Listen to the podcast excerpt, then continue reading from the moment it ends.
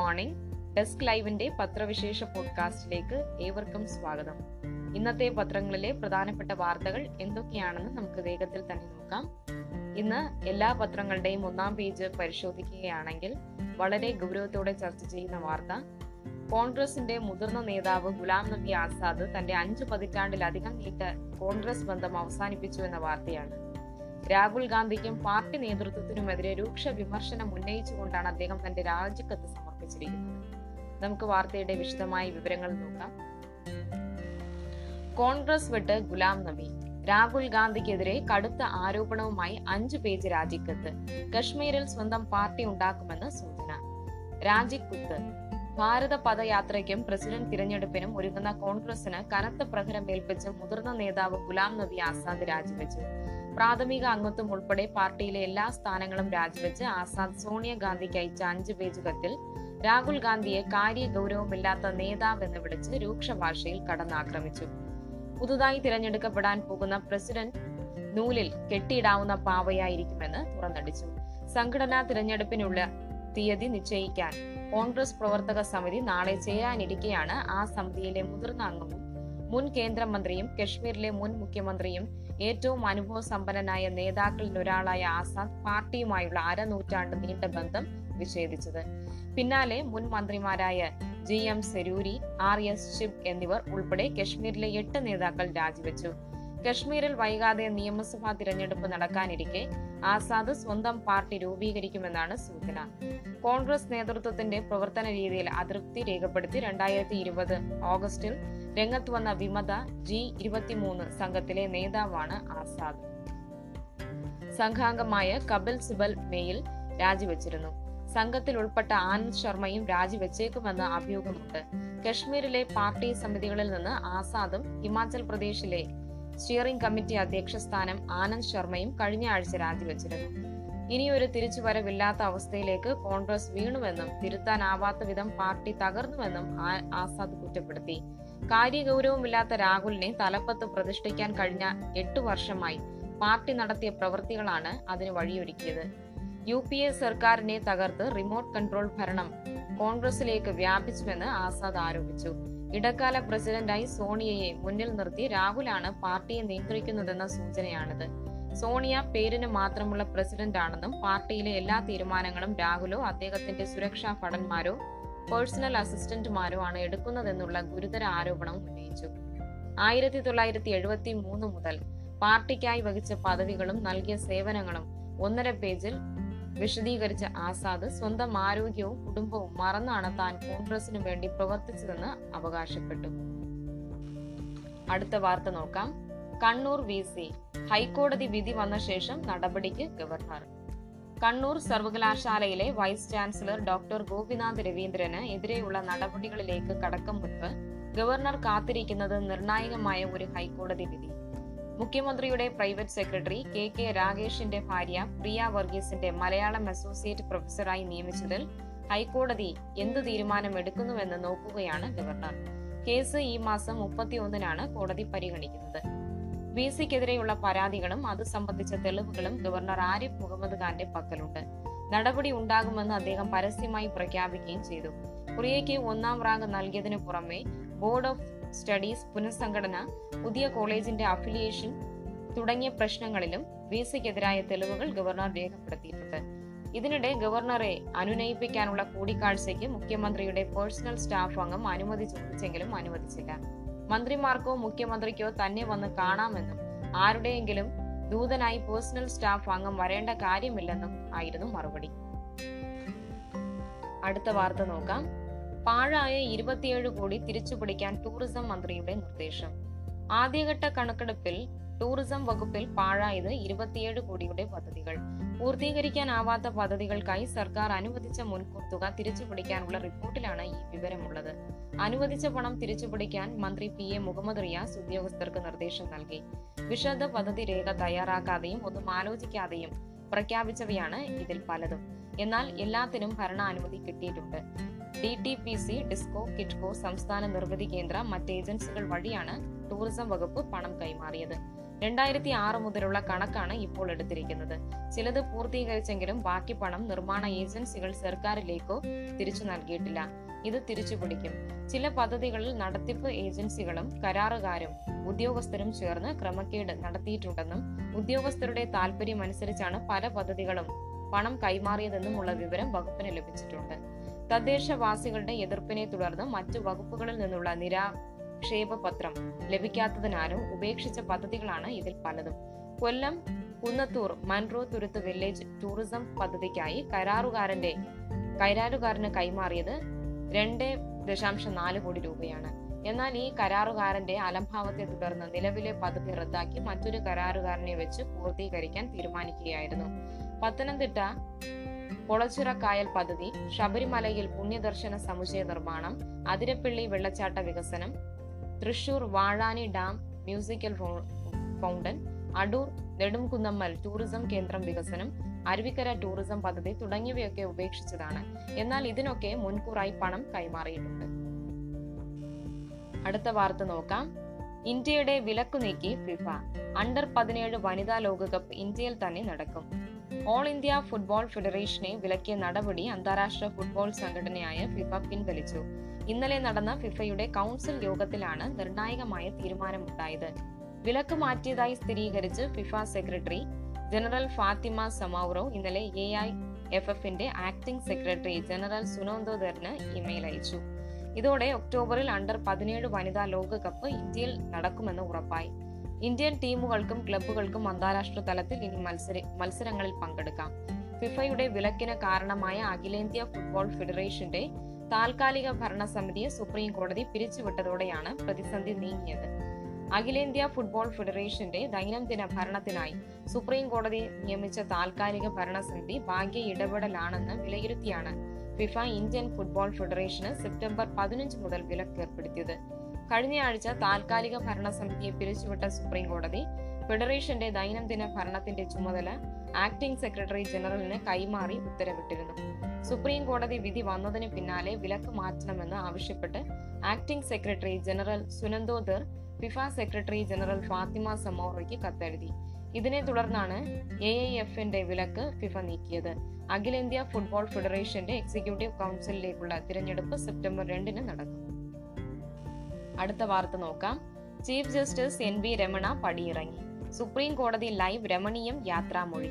ഒറ്റ ദിവസത്തേക്കാണെങ്കിലും ചരിത്രത്തിൽ ആദ്യമായി സുപ്രീം കോടതി നടപടികൾ തത്സമയം കാണാൻ പൊതുജനങ്ങൾക്ക് അവസരമൊരുക്കി ചീഫ് ജസ്റ്റിസ് NV Ramana പടിയിറങ്ങി.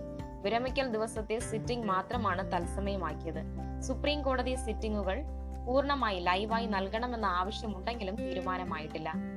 കേസുകൾ യഥാസമയം ലിസ്റ്റ് ചെയ്യപ്പെടുന്ന കാര്യത്തിലും മറ്റും ഫലപ്രദമായി ഇടപെടാൻ കഴിഞ്ഞില്ലെന്ന ഖേദപ്രകടനത്തോടെയാണ് NV Ramana പടിയിറങ്ങൽ പ്രസംഗം നടത്തിയത്.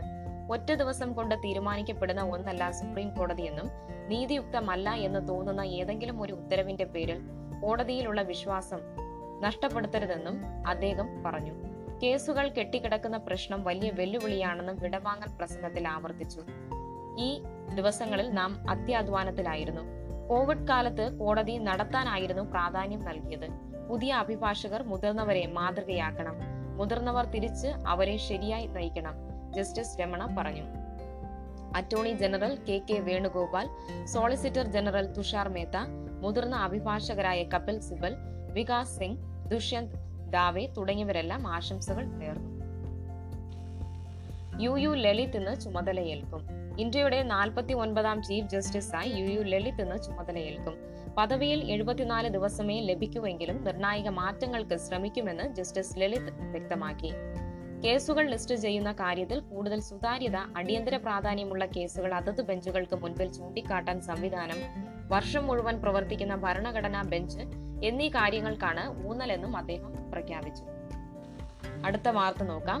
തലശ്ശേരി നഗരസഭ അധികൃതർ ദ്രോഹിച്ചു. നാടുവിട്ട് സംരംഭക ദമ്പതികൾ. നഗരസഭ അധികൃതരുടെ പ്രതികാര നടപടി മൂലം 34 ദിവസം അടച്ചിടേണ്ടി വന്ന ഫർണിച്ചർ നിർമ്മാണ യൂണിറ്റ് കോടതി ഉത്തരവുണ്ടായിട്ടും തുറന്നുകൊടുത്തില്ലെന്നാരോപിച്ച് ഉടമകളായ ദമ്പതികളുടെ തിരോധാനം. സംഭവം വിവാദമായതോടെ 2 ദിവസത്തെ തിരച്ചിലിനൊടുവിൽ കോയമ്പത്തൂരിൽ നിന്ന് ദമ്പതികളെ പോലീസ് കണ്ടെത്തി നാട്ടിലെത്തിച്ചു. CPM ഭരിക്കുന്ന തലശ്ശേരി നഗരസഭയിലാണ് സംഭവം. നിക്ഷേപ സൗഹൃദ സ്ഥാപനമെന്ന അവകാശവാദത്തിന് കളങ്കം വീഴ്ത്തുന്ന അധികൃതരുടെ നടപടി തള്ളിപ്പറഞ്ഞ വ്യവസായ മന്ത്രി പി രാജീവ് തന്നെ രംഗത്തെത്തുകയും ചെയ്തു. തലശ്ശേരി നഗരസഭയുടെ കണ്ടിക്കലിലെ മിനി വ്യവസായ പാർക്കിലെ ഫാൻസി ഫേൺ ഫർണിച്ചർ സ്ഥാപന ഉടമ താഴെ ചെമ്പാട് ശ്രീദിവ്യ, ഭർത്താവ് തായാട്ട് രാജ് കബീർ എന്നിവരാണ് നാടുവിട്ടത്. ഇരുവരെയും ഇന്നലെ Thalassery additional chief judicial magistrate കോടതിയിൽ ഹാജരാക്കി. ആരുടെയും പ്രേരണയാലല്ല നാടുവിട്ടതെന്നും പരാതി ഇല്ലെന്നും ഇവർ ബോധിപ്പിച്ചതിനെ തുടർന്ന് സ്വന്തം ഇഷ്ടപ്രകാരം പോകാൻ കോടതി അനുവദിച്ചു. നഗരസഭ പൂട്ടിച്ച ഫർണിച്ചർ സ്ഥാപനം തുറന്നു പ്രവർത്തിക്കണമെന്ന് നഗരസഭയിൽ നിന്ന് താക്കോൽ കൈപ്പറ്റണമെന്നുമുള്ള പാനൂർ പോലീസിന്റെ നിർദ്ദേശം ശ്രീ ദിവ്യയും രാജ് കബീറും സ്വീകരിച്ചില്ല. ഇത് സംബന്ധിച്ച് ഇന്ന് തീരുമാനമെടുക്കുമെന്ന് രാജ് കബീർ പറഞ്ഞു. മഴവെള്ളം വീഴുന്നത് തടയാനായി നഗരസഭ ആരോഗ്യ വിഭാഗത്തിന്റെ നിർദ്ദേശമനുസരിച്ച് സ്ഥാപനത്തോട് ചേർന്ന് ഷീറ്റ് സ്ഥാപിച്ചിരുന്നു. ഷീറ്റ് സ്ഥാപിച്ച സ്ഥലം നഗരസഭയുടേതാണെന്നും കയ്യേറിയെന്നും കാണിച്ച് നഗരസഭ 4.18 ലക്ഷം രൂപ പിഴ ചുമത്തിയിരുന്നു.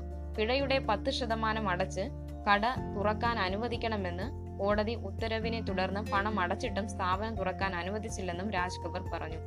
10 പേർക്ക് പ്രത്യക്ഷമായി ജോലി നൽകുന്ന വ്യവസായം മുന്നോട്ട് കൊണ്ടുപോകാൻ ആവാത്ത വിധം തലശ്ശേരി നഗരസഭ അധികൃതർ ദ്രോഹിച്ചതിനാലാണ് നാടുവിടേണ്ടി വന്നത്. ഇവർ പോലീസിൽ മൊഴി നൽകി. തലശ്ശേരിയിൽ ഇത് ഒറ്റപ്പെട്ട സംഭവമാണെന്നും വ്യവസായ വകുപ്പ് കൃത്യമായ ഇടപെടൽ നടത്തിയിട്ടുണ്ടെന്നും മന്ത്രി പി രാജീവ് തിരുവനന്തപുരത്ത് പറഞ്ഞു. സ്ഥാപനം തുടർന്ന് നടത്താനുള്ള സഹായവും മന്ത്രി വാഗ്ദാനം ചെയ്തു.